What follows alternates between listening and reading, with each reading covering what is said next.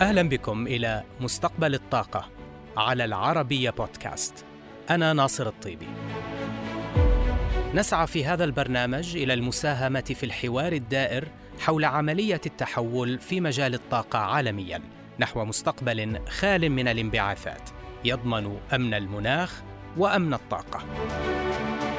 يتزايد مؤخرا عدد مناصري الهيدروجين كمصدر للطاقة إلا أن المشككين وهم كثر ما فتئوا يشيرون إلى التحديات التقنية والتكاليف العالية المرتبطة به خاصة فيما يتعلق بالهيدروجين الأخضر حيث أن كلفة إنتاجه ما زالت مرتفعة إضافة إلى أنه لا يوجد ما يكفي من الطاقات المتجددة المولدة اليوم للاستفادة من وفورات الحجم في إنتاجه. هذا إلى جانب كون إنتاجه باستخدام أجهزة التحليل الكهربائي للمياه. كبيرة الحجم يبقى أمرا غير مجرب بعد. إلا أن المتحمسين للهيدروجين الأخضر يرون أن أهميته تكمن في دوره كممكن لثورة الطاقات المتجددة. لكن كيف؟ الكهرباء المنتجة من الطاقات المتجددة ستقوم في بادئ الأمر باستبدال الكهرباء المنتجة من الوقود الأحفوري. ثم في المرحلة اللاحقة ستبدأ باستبدال مصادر الطاقة الأخرى في عدد متزايد من التطبيقات والاستخدامات بشكل كامل أو على الأقل بشكل جزئي كما هو حاصل الآن مع السيارات الكهربائية. نعرف بأن الطاقات المتجددة وفيرة وبالإمكان إنتاج كميات هائلة من الكهرباء من خلالها. إلا أن الشمس لا تسطع دائما بقوة ولا تهب الرياح دائما بشدة لا في وقت الحاجة لها ولا في مواقع الطلب عليها دائما.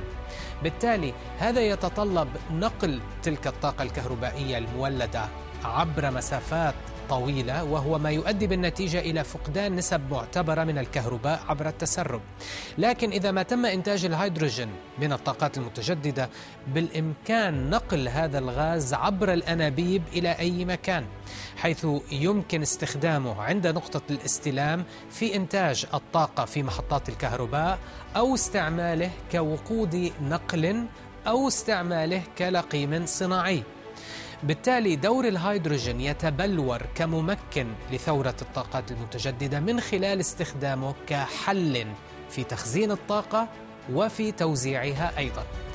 وقد بدأت الدول فعلا في ضخ استثمارات معتبرة في مشاريع الهيدروجين حيث وبحسب مجلس الهيدروجين فقد التزمت عدة دول حول العالم بمشاريع وصلت قيمتها إلى 76 مليار دولار أكبرها في اليابان بقيمة 19 مليار ونصف المليار دولار مع العلم بأن قدرات اليابان على إنتاج الطاقات المتجددة محدودة وبالتالي فهي تنظر في استيراد كميات ضخمة من الهيدروجين مستقبلا من أستراليا ومن الخليج العربي.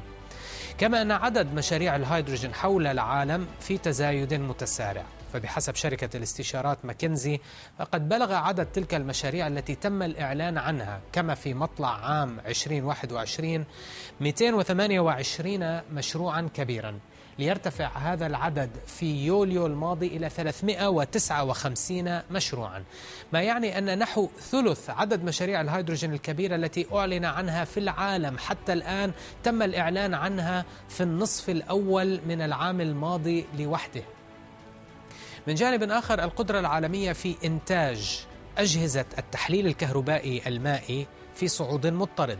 ففي عام 2019 بلغت هذه القدرة نحو 200 ميجا وات ولتصل في منتصف العام الماضي إلى 6.3 جيجا وات وهذه الاستثمارات والمشاريع المتزايدة بدأت بتخفيض كلفة إنتاج الهيدروجين الأخضر.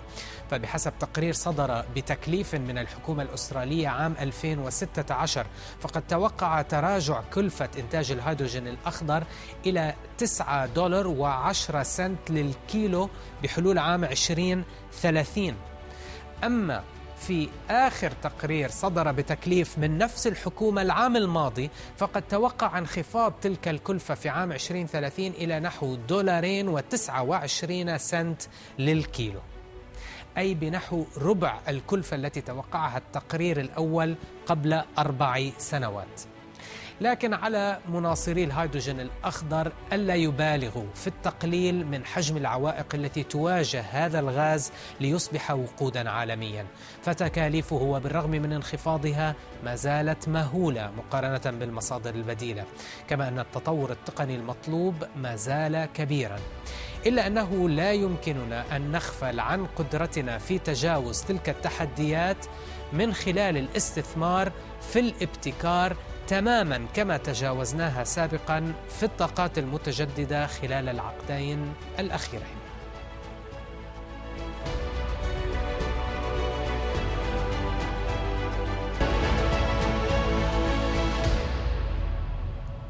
إذا في ضوء المستهدفات العالمية للوصول إلى صافي صفر، ما هي التطبيقات الصناعية المستقبلية للهيدروجين النظيف؟ وهل هناك مستقبل للهيدروجين الأزرق والأخضر معا؟ وهل يجب على منطقتنا أن تشرع بمشاريع تصديرية أم بتطوير استخدامات محلية أولاً؟ هذه الأسئلة وغيرها طرحتها على نائب الرئيس للهيدروجين في شركة شل بول بوغز حيث سألته بداية عن الحجم الذي قد تصله سوق الهيدروجين مستقبلا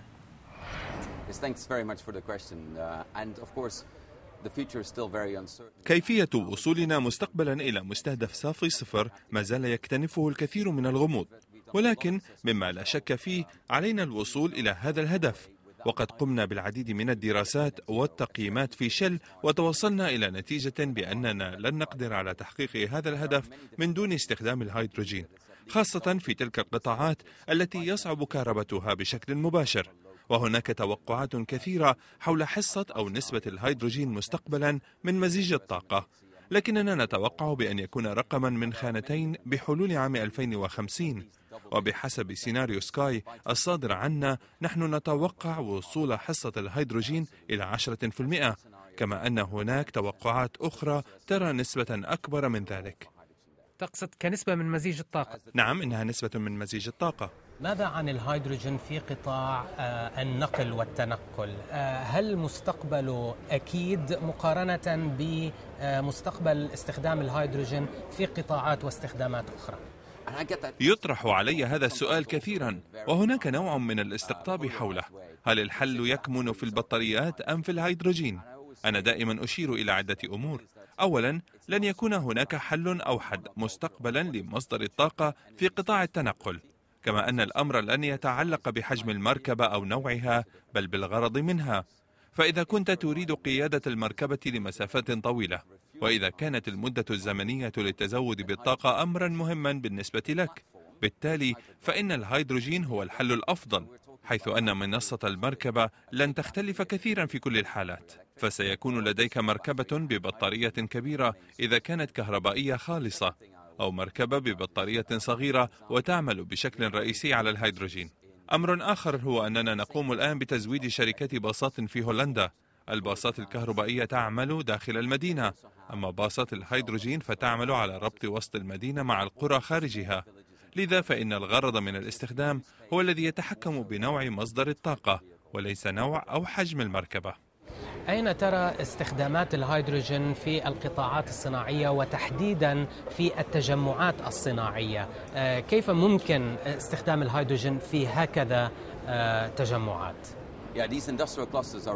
أجد تلك المجمعات الصناعية مبهرة حقا وقد بدأنا بها في شل بالقرب من موطننا في مصاف التكرير التابعة لنا والتي نسميها اليوم مجمعاتنا الطاقوية والكيميائية. وفي تلك المجمعات تجد هناك استخدامات عديدة وكبيرة للهيدروجين الرمادي. تحويل هذا الهيدروجين إلى أزرق وأخضر هي خطوة أولى مهمة. في المرحلة الثانية ننظر إلى الموانئ حيث يوجد للهيدروجين هناك استخدامات صناعية مغايرة مثل تصنيع الصلب وصهر الألمنيوم وإنتاج الإسمنت. جميع هذه الأغراض هي استخدامات محتملة للهيدروجين. تلك الاستخدامات تسمح لنا ببناء قدرة إنتاجية كبيرة من الهيدروجين والاستفادة من وفورات الحجم وخفض التكلفة. وهنا نعود مرة أخرى إلى قطاع التنقل حيث هناك طلب على النقل في الموانئ بالإمكان سده عبر الهيدروجين.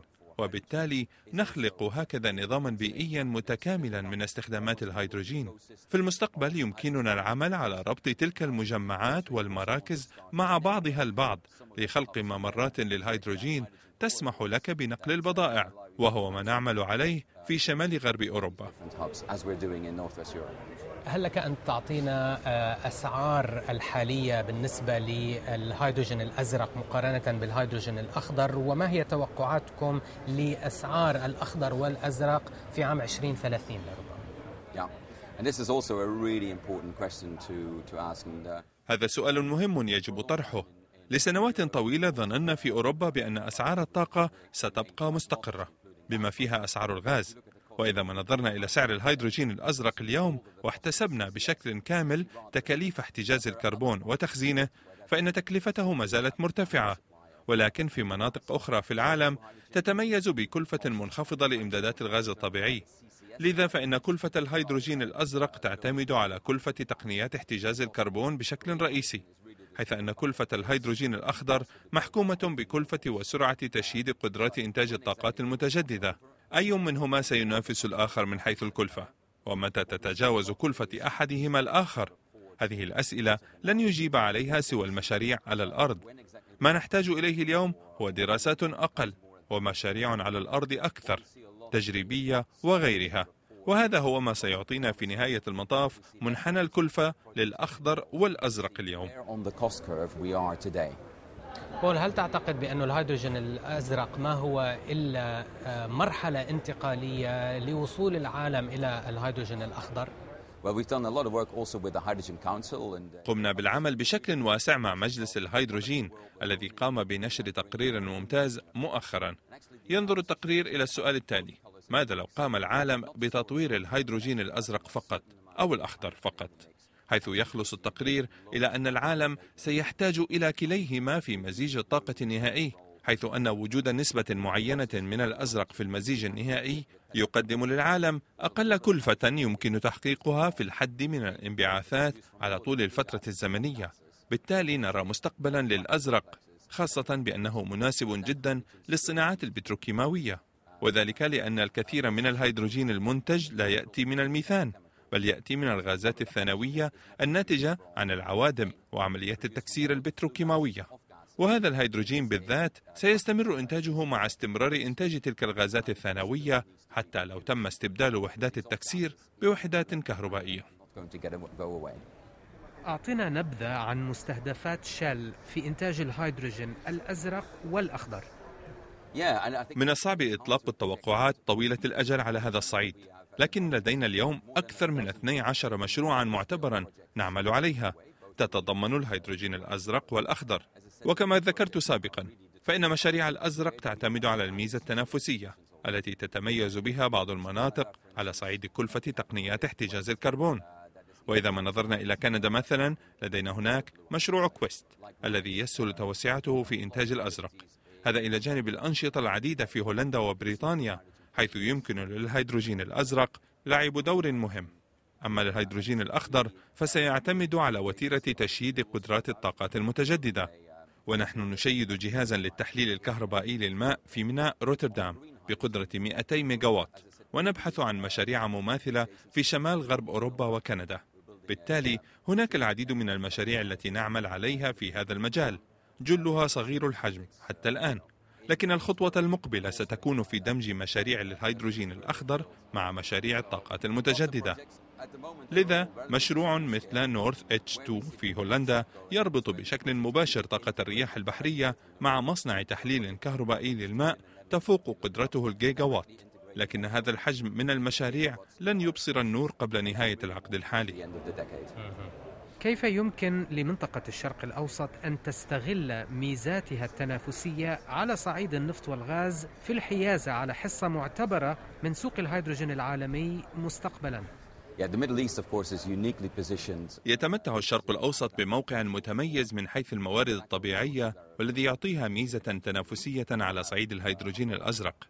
كما أنها تتمتع بمكامن جيولوجية تحت الأرض مناسبة لاحتجاز ثاني أكسيد الكربون فيها. لكن دعنا لا ننسى أن المنطقة تتمتع أيضا بقدرات إنتاجية كبيرة على صعيد الطاقات الشمسية والرياح. هذا بالإضافة إلى أن الإمارات تملك الخيار النووي الذي يفتح مجالا جديدا لإنتاج الهيدروجين. لذا كل المعطيات ممتازة للهيدروجين في المنطقة. لكن ما تحتاجه المنطقة للوصول إلى قدراتها القصوى على هذا الصعيد هو البحث في الاستخدامات المحلية للهيدروجين.